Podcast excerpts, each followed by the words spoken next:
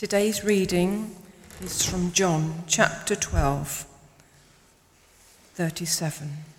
Belief and unbelief among the Jews. Even after Jesus had performed so many signs in their presence, they still did not believe in him.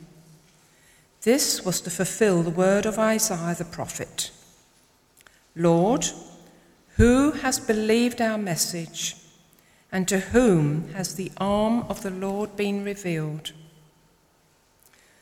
For this reason, they could not believe, because, as Isaiah says elsewhere, He has blinded their eyes and hardened their hearts, so they cannot see with their eyes, nor understand with their hearts, nor turn, and I would heal them.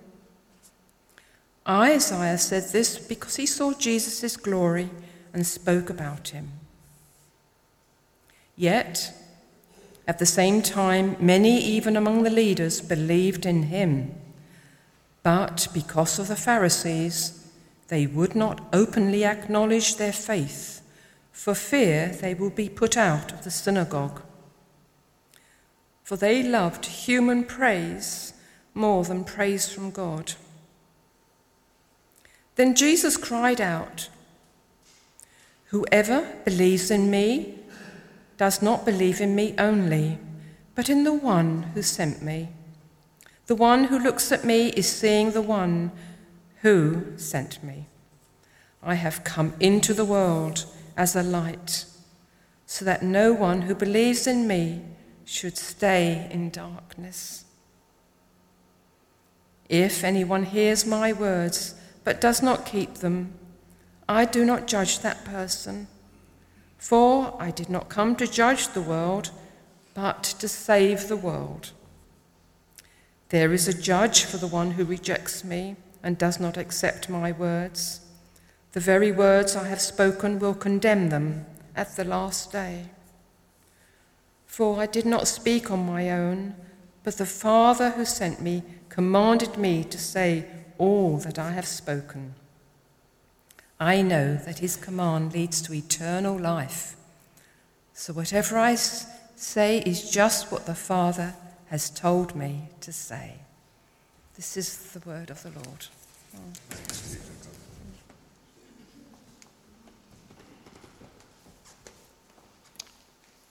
Thank you, Graham. Thank you, Anne. Shall we pray as we come to God's word this morning? Father, we thank you, Lord, that each and every one of us has a story. Thank you, Lord, that to each and every one of us you want to speak and do speak. We pray now, Lord, as your church family here in this place, would you open our ears to hear and our eyes to see all the glory of your Son in these words from John's Gospel. In Jesus' name we pray. Amen. Amen. Don't know if you've ever sort of wondered about that question about why do some people believe in Jesus and God and some people just don't. Oftentimes, when people find out that I'm a vicar, uh, a lot of people will sort of look about themselves a bit and say, Oh, yes, I'm just not very religious, or Oh, I just don't have that I wish I did have that kind of faith in me, but I just don't.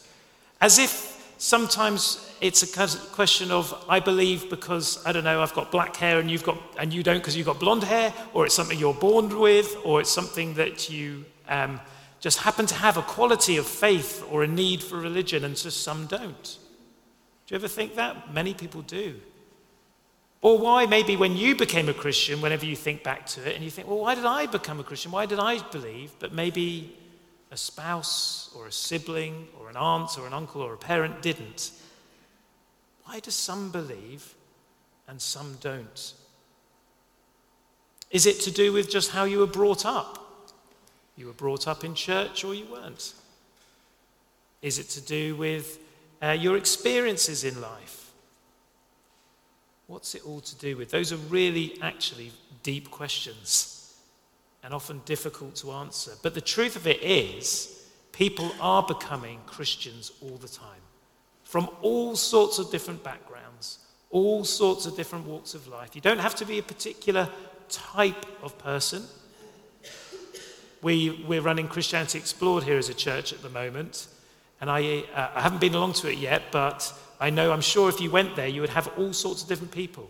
Some would call themselves Christians, some wouldn't. Some might be atheists, some might be coming from a different faith background. Others might have grown up in church, just want to explore more. The wonder of the gospel, if you ever thought, oh, it's only because you grew up in church, is not true. People all around the world, from all kinds of different backgrounds, all kinds of different faiths, are coming to know Jesus. But what is it that helps us believe in him?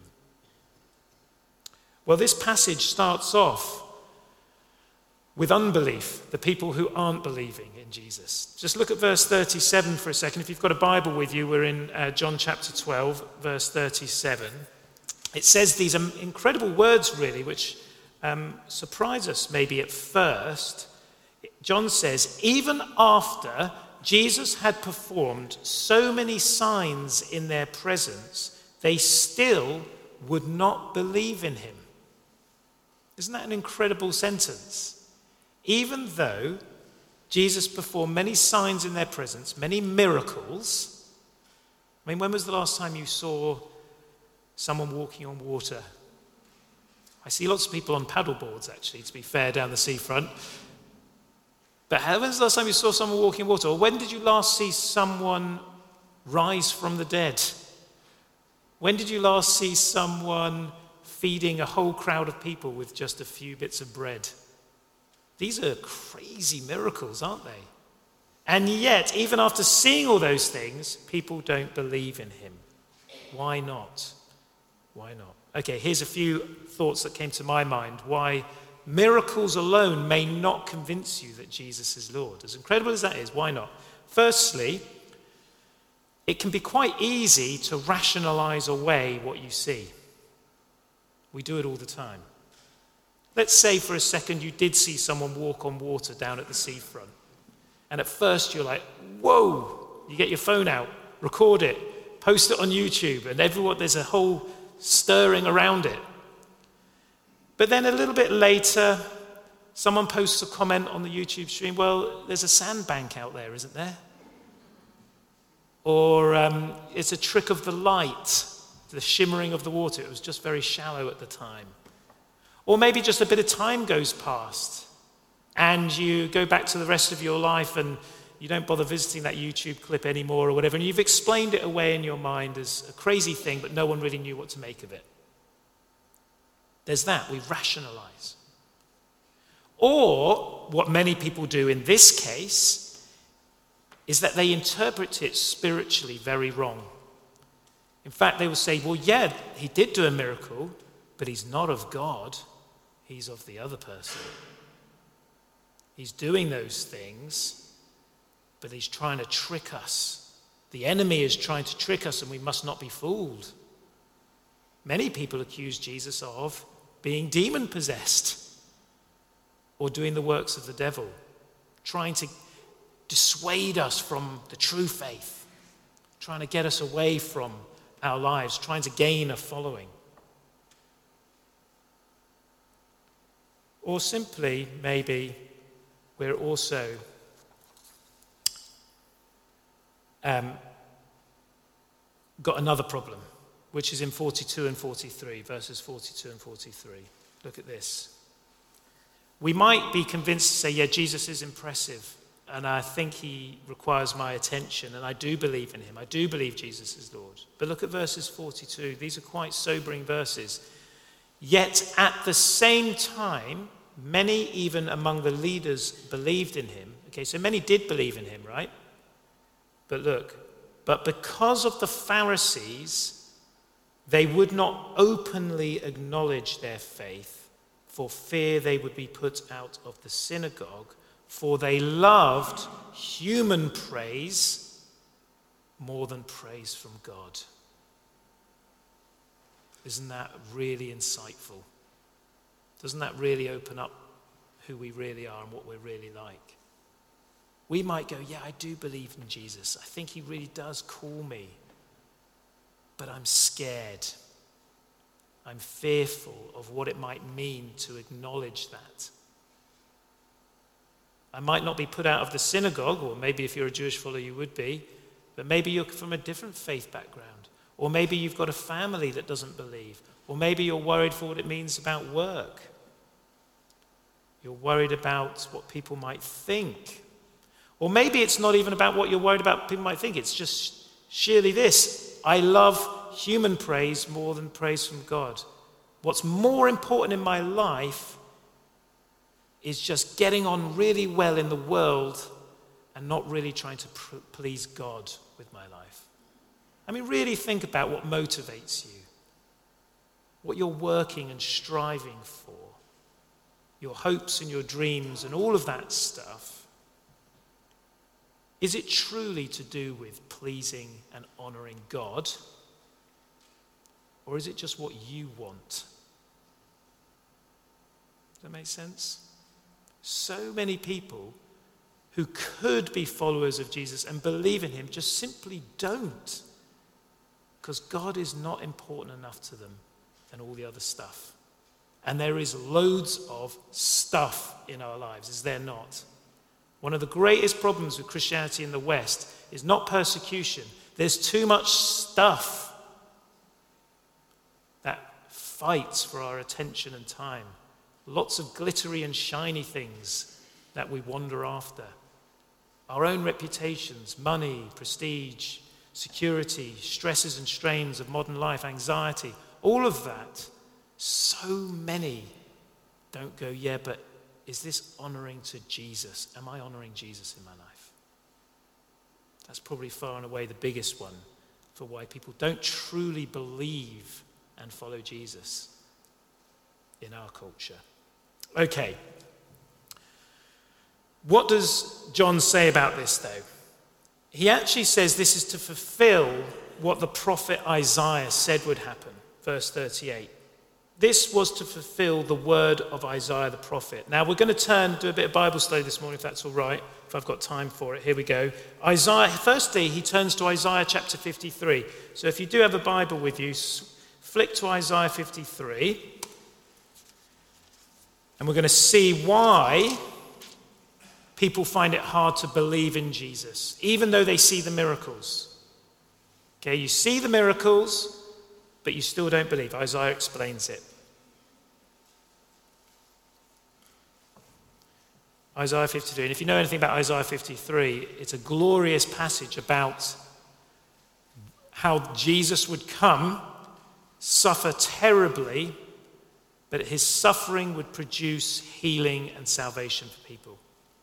Okay, so verse 53, verse 1, this is where John quotes. He quotes the Lord as saying, Who has believed our message, and to whom has the arm of the Lord been revealed? That's the quote.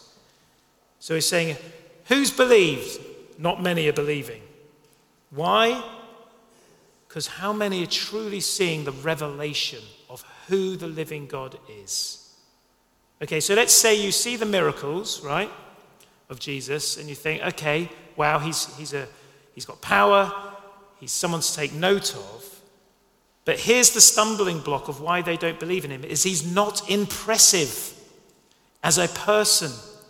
He doesn't look wealthy, he doesn't look strong, he doesn't look powerful. He's a nobody, right? Because look at just before Isaiah 53, let's go from 52:13. See, my servant will act wisely. He will be raised and lifted up and highly exalted, just as there were many who were appalled at him. His appearance was so disfigured beyond that of any human being, and his form marred beyond human likeness. He looks a mess. He's beaten. He's opposed. He's mocked. He's poor. He's smelly. He doesn't come from a good place or background. Many are appalled at him. It's a stumbling block, you see. People might see the miracles, but they think, but who is this guy really? He's a nobody. How often is that even in our culture? A lot of people know the name of Jesus, but most people think he's a nobody, not really worthy of attention today. And the rest of Isaiah 53 goes on as well, doesn't it?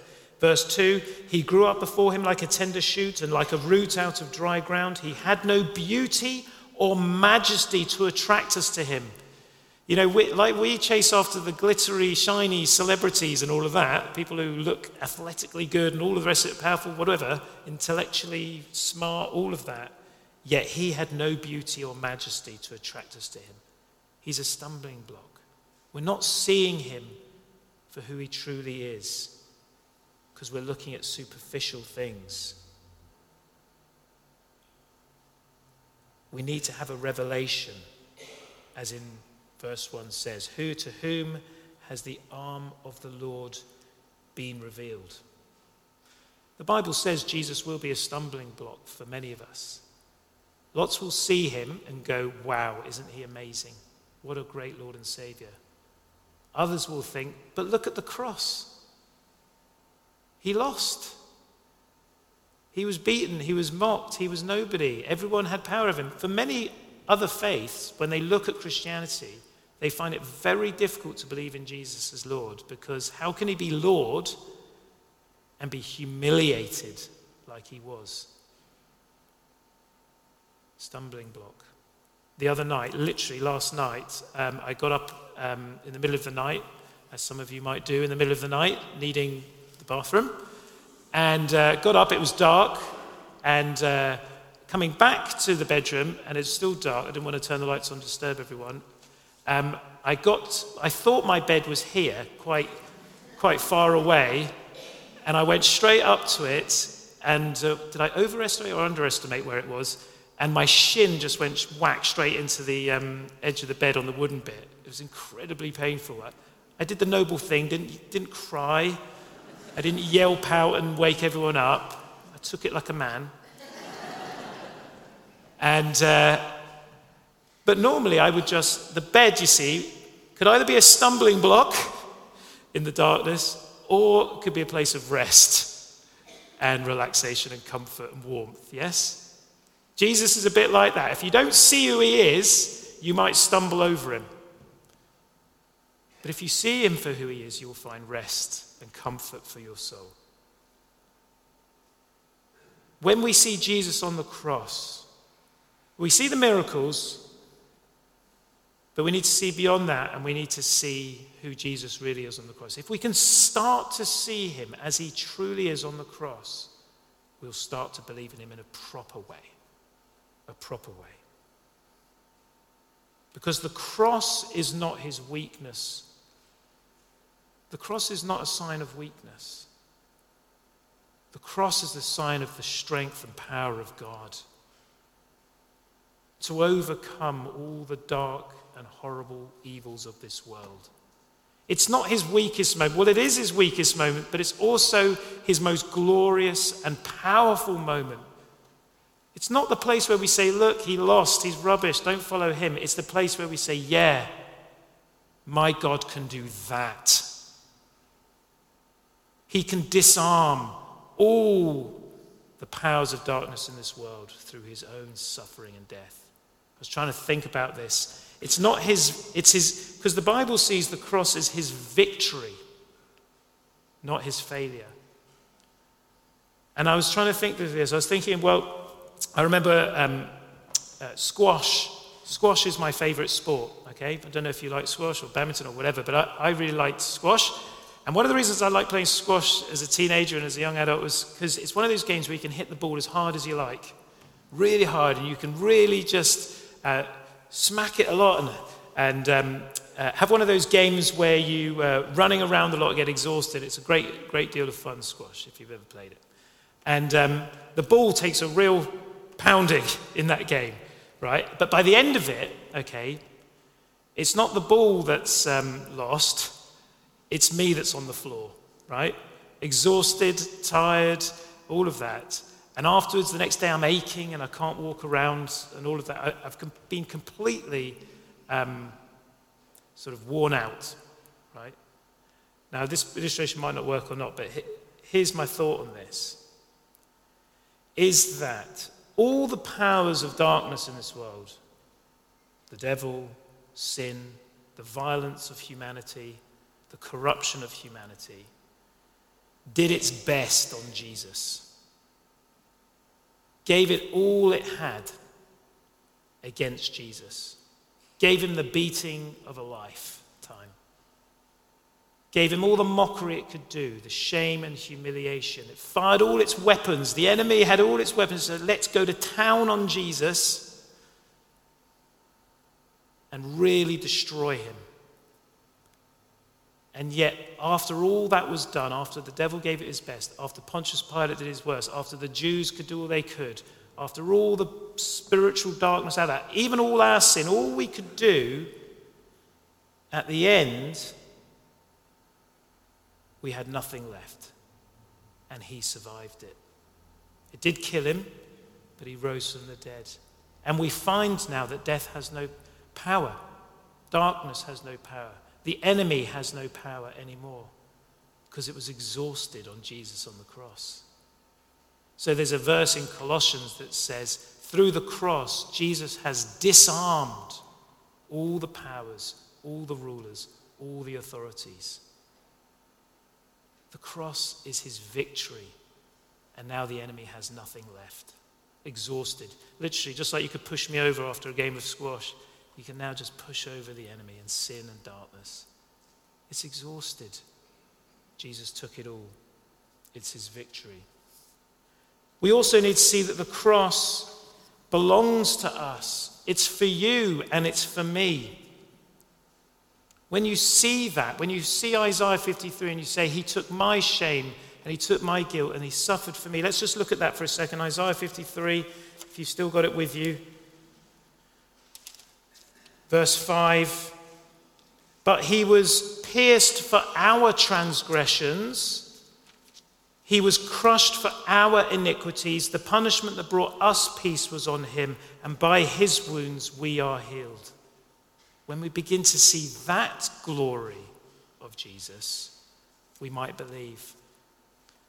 Um, again, I was trying to think of an illustration for this, and um, there's someone in our congregation, I won't name who it was, but had a terrible car accident yesterday. Just outside here, their car was flipped, just on the corner of Mount Avenue and everything. Their car was flipped over and hit by another car. A terrible crash. And she showed me a picture of her car, and it was just all crumpled and battered and bruised and all of it. But praise the Lord, she walked away from it unscathed, a few bruises and things. And we were sort of, wow, it's a miracle kind of thing. Isn't that amazing, though, about these modern cars that we have, right? They've got airbags, crumple zones, and all of that. And I was thinking about that just even yesterday, thinking about, isn't that amazing? That she came away unharmed, but the car was destroyed. And I think, isn't that, it made me think about this Isaiah 53 that Jesus was crushed that he was broken, that he was beaten and destroyed, came away as a wreck, that we might walk away unharmed. Isn't that amazing?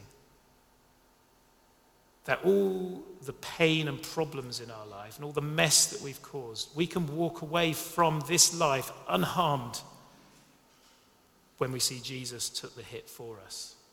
Incredible. So, going back to uh, John's Gospel, verse 41, Isaiah said this, Isaiah said these words because he saw Jesus' glory and spoke about him. See, it's not the miracles that are going to lead you ultimately to Jesus, it's seeing his glory on the cross. There's one other quote I'm going to where, which John quotes in verse 40 here he quotes from Isaiah chapter 6. Can we turn to Isaiah chapter 6? Because Isaiah has both reveals the glory of Jesus on the cross, but he also in Isaiah 6 shows the glory of Jesus as king. So John, John chapter 12 quotes Isaiah chapter 6 verse 10. Can you see verse 10? It says, Make the heart of this people calloused, make their ears dull, and close their eyes. Other those they might see with their eyes, hear with their ears, understand with their hearts, and turn and be healed. So he quotes Isaiah 6, John, as saying the people are unbelieving. But what is it that Isaiah is seeing in chapter 6? Well, look at verse 1. In the year that King Uzziah died, I saw the Lord high and exalted, seated on a throne, and the train of his robe filled the temple. Above him were seraphim, each with six wings. With two wings they covered their faces, with two they covered their feet, and with two they were flying. And they were calling to one another, Holy, holy, holy is the Lord Almighty. The whole earth is filled with his glory. At the sound of their voices, the doorposts and the thresholds shook, and the temple was filled with smoke. So you've got this incredible vision of King Jesus in the temple, looking majestic as anything. Even just the train of his robe fills the whole temple. And you've got these holy angels that can't even bear to look at him. He's so awesome. He's so holy that they cover their eyes. And then even the temple is shaking with the presence of Jesus. So in Isaiah, right, you have both a vision and revelation of Jesus as a car wreck. And then you've got a vision of Jesus in majestic glory. In order to truly follow Jesus, we need to see both. We need to see both. Who he truly is as Lord and King of the universe, but also as someone bruised and beaten for you and for me. And then I love uh, Isaiah's response here in chapter 6, where he says, verse 5 Woe to me, I cried. I am ruined, for I am a man of unclean lips, and I live among a people of unclean lips, and my eyes have seen the King, the Lord Almighty. That happens quite often with Jesus, even in his earthly ministry. Do you remember when um, Peter goes fishing with Jesus? By the way, if you ever like fishing, make sure you take Jesus with you. You'll have a good catch. And Peter goes out fishing with Jesus and they haul in, I don't know what it is, a crazy amount of fish that even the nets are breaking. And he sees that miracle of Jesus. He sees something of the majesty of Jesus. And he does exactly like Isaiah does. And he falls down and says, I'm a man of unclean lips. Woe is me. If you've ever encountered Jesus in, some, in a true way, you'll have a bit of feeling of like that. Woe is, you'll see, I am not worthy to stand here. Loads of people experience that. But it, that's only half the revelation. Because so many people think God's too holy and holier than thou for me. And then look at verse 6. Look at verse 6 of Isaiah 6. Then one of the seraphim flew to me with a live coal in his hand, which he had taken with tongs from the altar. The altar is the place of sacrifice. Jesus' cross is referred to as an altar. So this seraphim flew to me with a live coal in his hand, which he had taken with tongs from the altar. Verse 7 With it he touched my mouth and said, See, this has touched your lips. Your guilt is taken away and your sin atoned for. In Isaiah, we see the majesty of Jesus. We see how unworthy we are to be in his presence. But then we see the love and the meekness of Jesus as he takes from the altar his own blood makes atonement for our sins, is wrecked on the cross in order that we might stand in his presence. Forget the miracles. Don't be one of those Christians that chases around after miracles all the time. Don't bother with that. If that's your heart, you'll always be disappointed. Not because Jesus won't do them, but because you're not following him for the right reasons. You've not yet seen who he is his majesty and his meekness. Once you get a revelation of that, you'll follow him anywhere. The things of this world will grow strangely dim in the light of his glory and grace. Where are you at this morning? Is your heart trying to please Jesus because you've been won by him? Or are you pleasing yourself, pleasing the world, following fruitless things? Where are you really at? Do you really believe in him? Have you seen, just like Isaiah did? I'm going to finish with that wonderful verse in John's Gospel, verse 41. Isaiah said this because he saw Jesus' glory and spoke about him. Let's pray.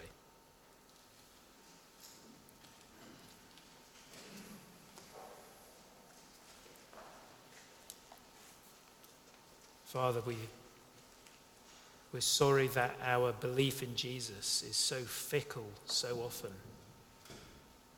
It has no roots so much of the time that we find ourselves falling away from Him time and time again. Give us fresh revelation of who He is this morning, Lord, seeing beyond the superficial to both His majesty and His meekness. May we see him as he truly is. And when we do, we will fall down at his feet and worship. Not because we're fearful of him, but because we adore him and cannot help but give to him everything. For he gave his everything for us, for me. Therefore, to him be all the glory, both now and forever. Amen.